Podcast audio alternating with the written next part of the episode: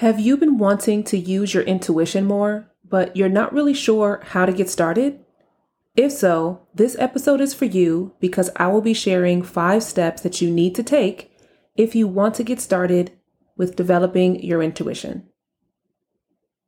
Welcome to the Fit Body, Fit Spirit podcast. I'm your host, Ujo Wadjet, and this podcast is about exploring self awareness and personal transformation through the lens of proactive wellness spirituality, intuitive health, and mysticism. As an intuitive guide and spiritual mentor, a question I am often asked is Ujo, what can I do to start developing my intuition? Well, I have gone through a lot of trial and error over the years, and in today's episode, I'm going to share five steps that I have personally found are the best ways to prepare yourself for developing your intuition. These five simple steps lay the basic foundation for your journey, no matter what your level of experience is when it comes to using your intuitive abilities. I have noticed that if you jump right into just trying to get into a practice, you tend to get stuck. You don't know which way to go, and then you become frustrated. And that's what I want you to avoid.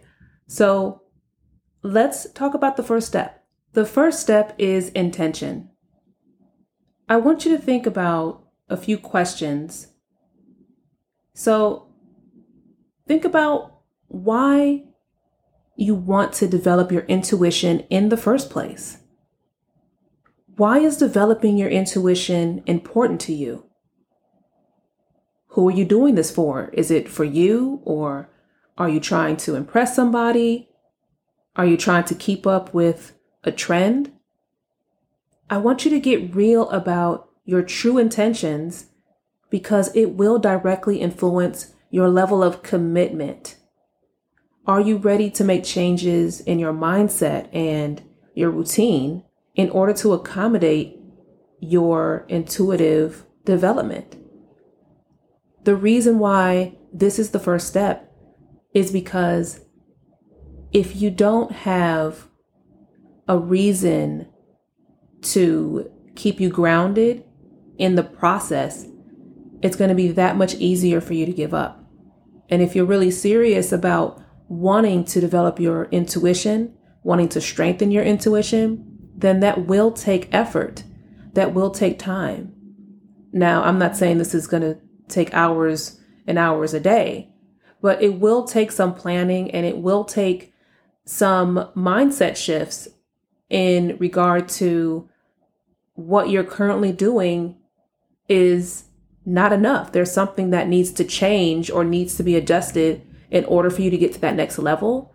And this is something that I've personally had to do. And I reassess my intentions regularly. So if this is something that you're serious about, then having a clear intention is going to be a great motivating factor in order for you to stay consistent and to keep moving forward with this process. So that's why it's the first step. And that's why it's something that you want to do before you get started. So let's go on to the second step. The second step is accountability. I want you to think about how many times you have not followed through with what you said you're going to do because you were not holding yourself accountable. Trust me, I have been there many times, and that is why it's the second step. Because if you have an intention set, then you want to have a system to follow through with that particular commitment. So, when it comes to temptations or frustrations, you want to override that by having some type of accountability. And the first way to do that is you being accountable for yourself. How often do you keep your word for yourself? How often do you keep your own promises? Then that next level is having someone else there as an accountability partner, accountability buddy, or team. And when you let somebody know that you have a a clear intention and you are committed to following through with it, then they can be one to encourage you.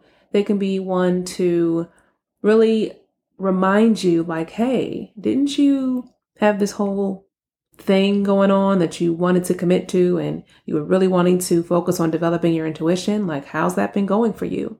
It's nice to have somebody that will check in on you from time to time when it comes to your intention and, and your commitments. But most importantly, you want to be able to check in with yourself. You want to be your main form of accountability, staying true to yourself and staying true to your goals and knowing and remembering the reason why it's important for you. It'll make it that much easier for you to stay accountable. Step number three is practice.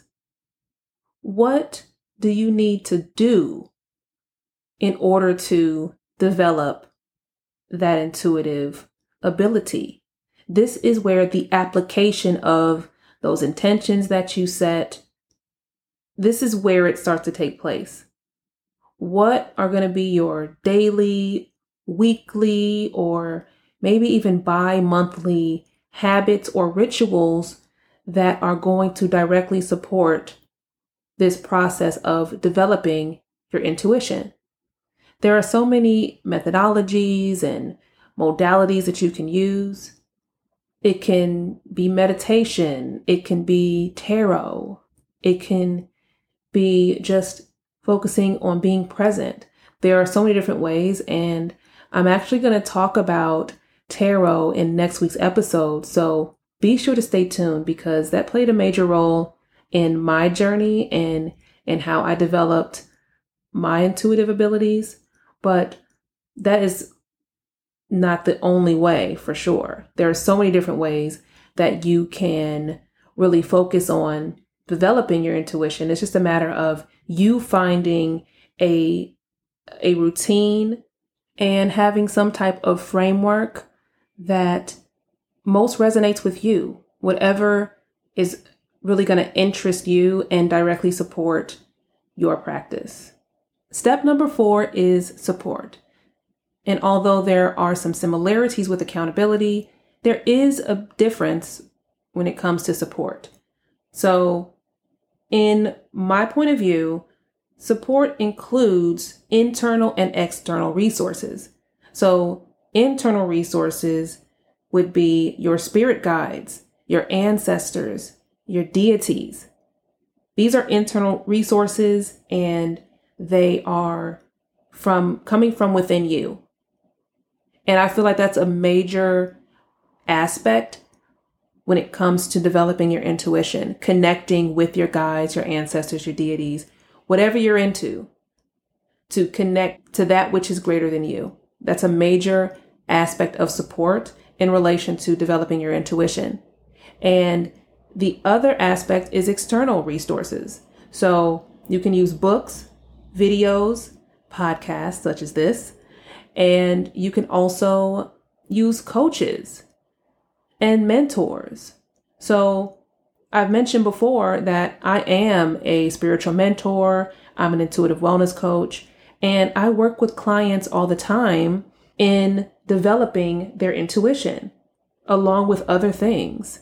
So I'm not saying it has to be me that you work with. It can be anybody that you resonate with that's going to help you develop your intuition and the difference between a, an accountability partner versus a coach or mentor is a coach or a mentor has already walked the walk, talked the talk. They are already steps ahead of you.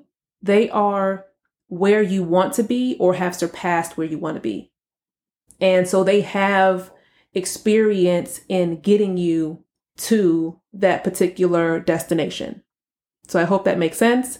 Now, when it comes to utilizing your internal resources, one of the best places to start is connecting with your ancestors. However, if that's something that you're not comfortable with or you don't feel ready for, you can always use the support of a coach or a mentor to start to guide you through that or to understand that process a bit more.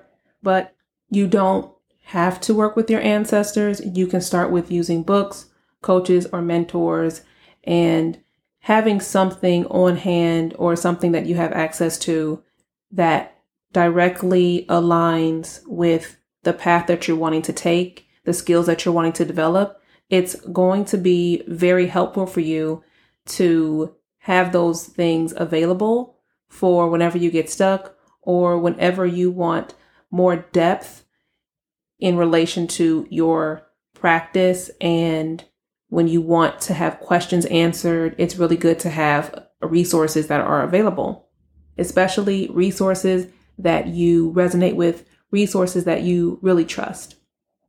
The final step I will be sharing with you today is step number five, which is tracking your progress. How will you know if you are improving? The best way is to start annotating the details of your practice, as well as annotating the details of your results. You can do this through keeping a notebook. You can do audio or video recordings of you sharing your experiences. Now, you don't have to share this with the world. You can just keep this for yourself. Or if you want to make it public, you can do that too. Totally your prerogative.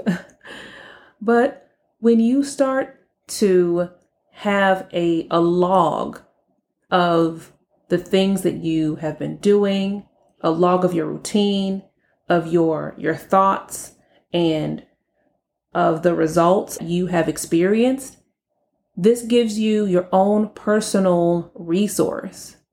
This also allows you to really see how far you've come. I love looking back at some of my old journals and, and notebooks and recordings. I learned so much more about myself there have been so many times where I have looked back at old logs and journals and I read things that I have written or that I've recorded and I was unsure about those things, but then I'm able to answer those questions or kind of put those missing pieces together. I really get to see how far I've come and it's such a great feeling to be able to have some type of proof some type of documentation that really shows your growth in your intuitive development journey. And it's something that everyone should experience, so I highly recommend it. So let's recap. Today, I share with you five steps in order to prepare you to develop your intuition. Those steps are intention, accountability, practice, support, and tracking progress.